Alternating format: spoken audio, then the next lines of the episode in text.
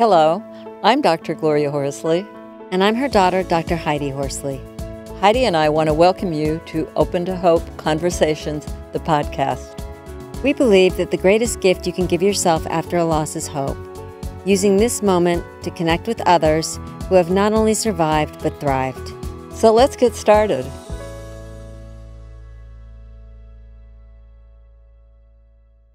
Welcome to the Open to Hope Show. I'm your host, Dr. Gloria Horsley, with my daughter and co-host, Dr. Heidi Horsley.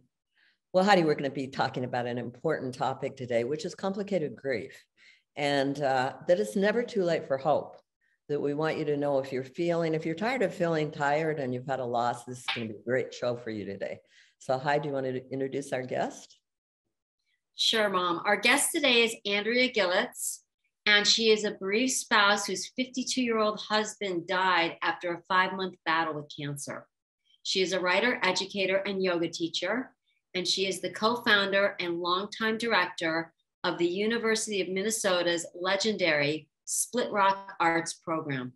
She is also the author of the book, Restoring Flexibility, a gentle yoga-based practice to increase mobility at any age. Welcome to the show, Andrea.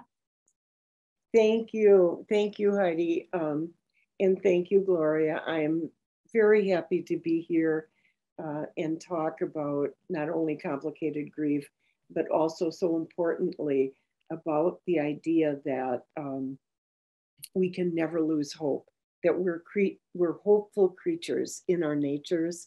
And it's no matter what we have been through, we're always on a journey toward ever greater hope. Mm-hmm. I love that. And you weren't thinking about that how many years ago when your husband died? Yes, it's almost 24. And, you know, he died on July 28th, 1998. Mm-hmm. And so it's been a very long time. But what's so interesting is that it really has taken me all this time to learn and become aware of what is possible, even after a deep loss. Mm-hmm. So I know that in reading some material about you that you wrote letters to your husband for a couple of years. Yes. And you were really in pretty deep grief, right? Yes, very much so. I didn't know what was happening to me. I didn't have any insight into my own situation. I just knew that to say I was sad is an understatement. It was the worst sense of loneliness, of aloneness that I had ever experienced in my life. Mm. And I had been a single adult in my 20s. My husband and I weren't married until our early 30s. So I knew what it was like to be an independent adult, but nothing had ever affected me like this before. My grandparents had died. I felt sad about that, but somehow I was able to carry on. So I didn't know what was happening to me, I think is the best way to say it. But at least what I was trying to do when I wrote letters to Tom every day was to literally continue our relationship. Mm-hmm. So that I could still be talking with him and in touch with him and feel the connection to him. You were married to Tom for over 20 years, right? And he was only 52 when he died. Yes. And he was only sick for 5 months. Yes. So it must have been pretty shocking to you to think that you were going to grow old with him, and all of a sudden he's 52 years old and he's dead within a 5-month time span. It was a shock. It leaves you at sea. It leaves you not having any moorings. Your foundation is gone. I was in shock. And one thing I say in my memoir is that it's not shock for a few days or even a few months. You're in a state of acute grief, shock. For me, it was years on end. Mm-hmm. So someone said to me, it's like having the volume up too high forever. and you can't find a way to moderate. And that word loneliness, I know, is so profound for people, so profound. 19 years after Tom died, I finally looked at these letters that I had written, and it was looking at those letters that made me realize, you know, this is a story that might be helpful to others. And that was really what motivated me to start writing. So it was 19 years. One thing I learned when I read them is that that I could read them. That they didn't bring horrible, painful thoughts back to me. That I could be with them. And that meant that I finally had a way to be with the grief that I had suffered with so long. And the other thing I think is, so you asked about turning points and what, after about a decade of this very acute grief that put me into what I call in my book, a prison, literally, that I couldn't find a way out of. That's how it felt. And yet, at the same time, I think I became kind of addicted to my grief. It became my friend. I wouldn't have known what to do without it. I think it's because I was at sea so long. Then something happened inside me, and I was aware of it at the time. I began to feel tired of being sad and miserable all the time. And it's not that I can point to an event particularly, but I got tired of it. It in a way, it bored me.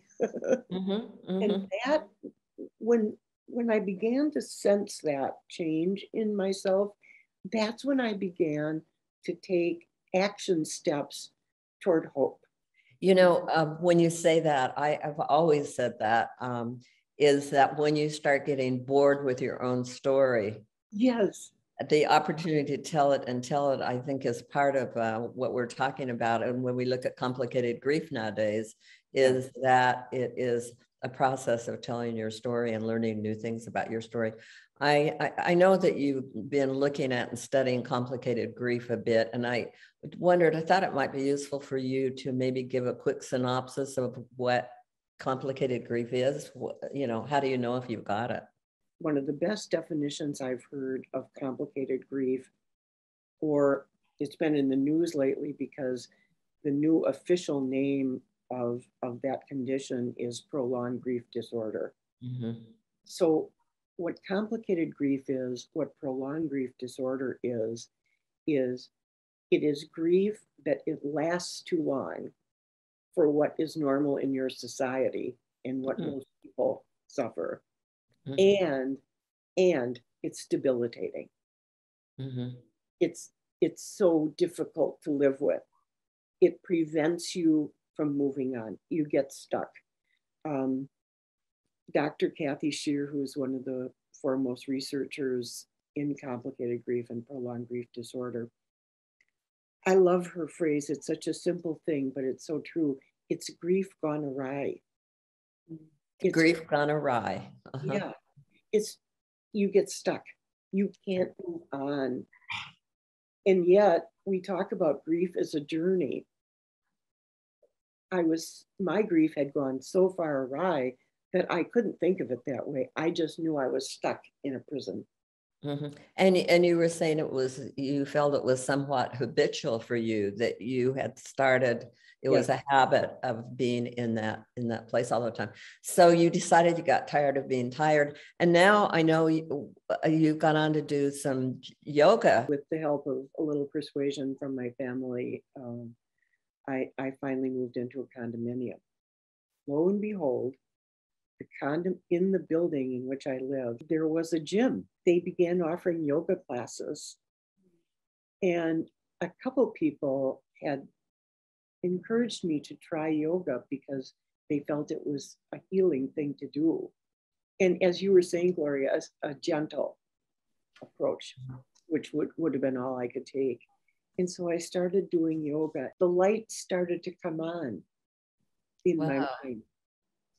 Well, you're making a good point, Andrea, because a lot of people say to me, I don't feel well enough to work out. Oh, right. And I think that you've got to, they have it backwards.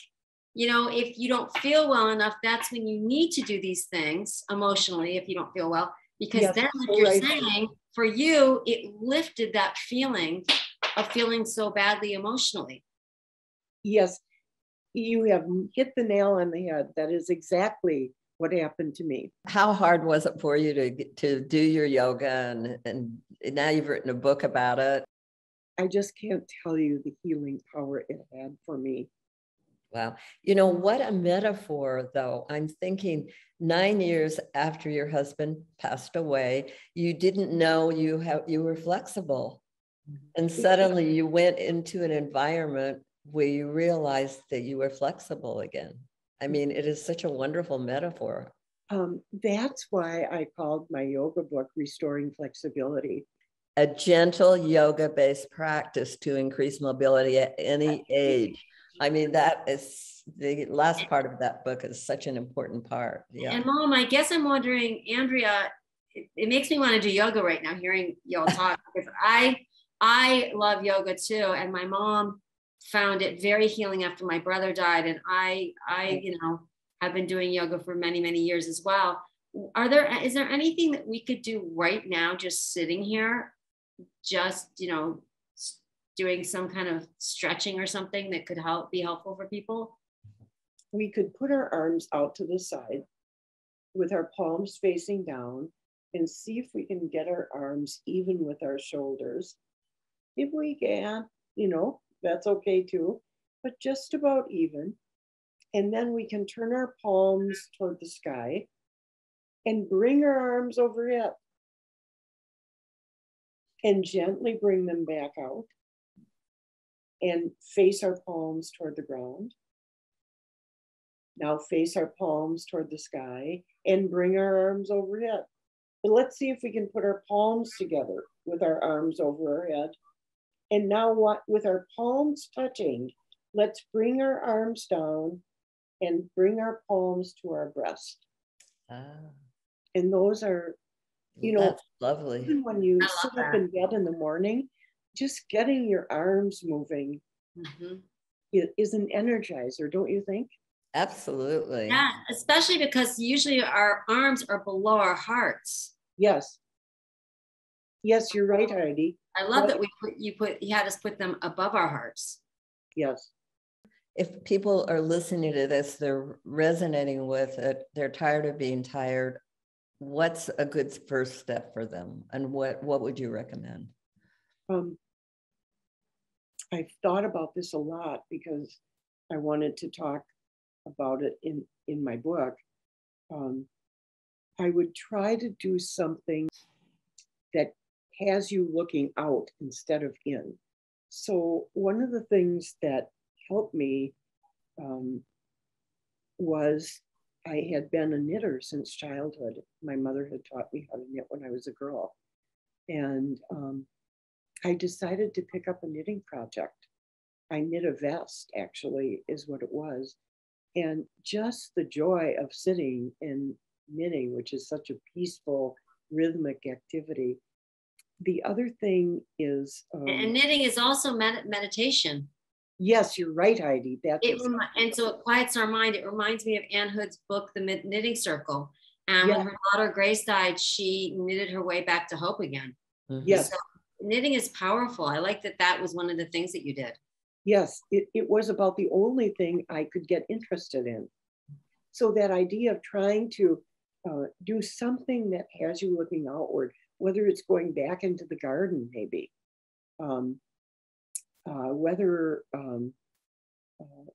maybe it's some kind of involvement with your kids or grandkids, but something that changes your outlook.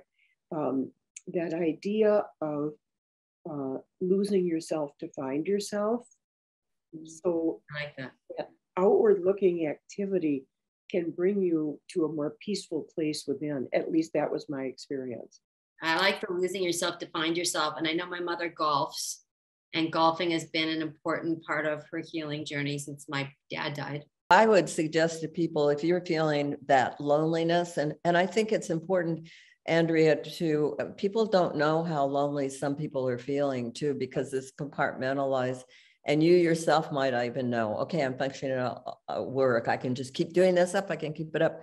But I would suggest that you get Andrea's book, After Effects, Memoir of Complicated Grief and Restoring, and also her second book, Restoring Flexibility, a Gentle Yoga-Based Practice to Increase Mobility at Any Age. I think both of those books are going to be remarkable for you to find that spot. So where can people get your books, and give us your website and all that? I have a website, AndreaGilats.com. You can link Amazon or your favorite independent bookseller to buy both books. Both books are out there. You got one last word you want to give to somebody who's feeling they have complicated grief right now? I would say the advice I would give is for people to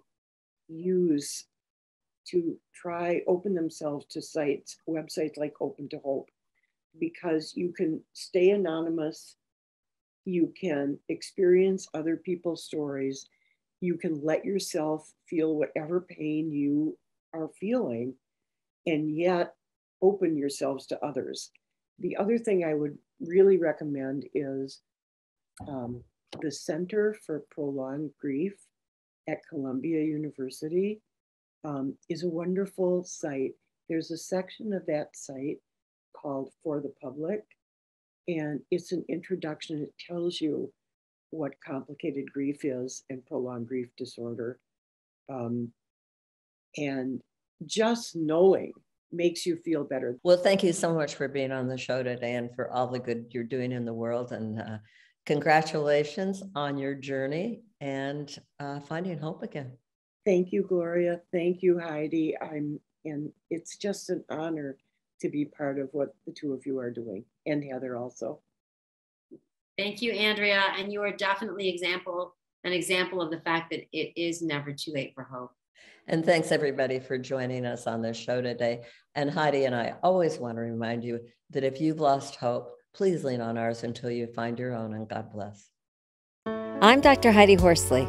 You have been listening to Open to Hope, the podcast. You can follow Open to Hope on Facebook, Instagram, and Twitter. To learn more, visit us at opentohope.com and go to Apple Podcasts to subscribe. I'm Dr. Gloria Horsley. Join us again next week for another Open to Hope conversation, where we invite you to lean on our hope until you find your own.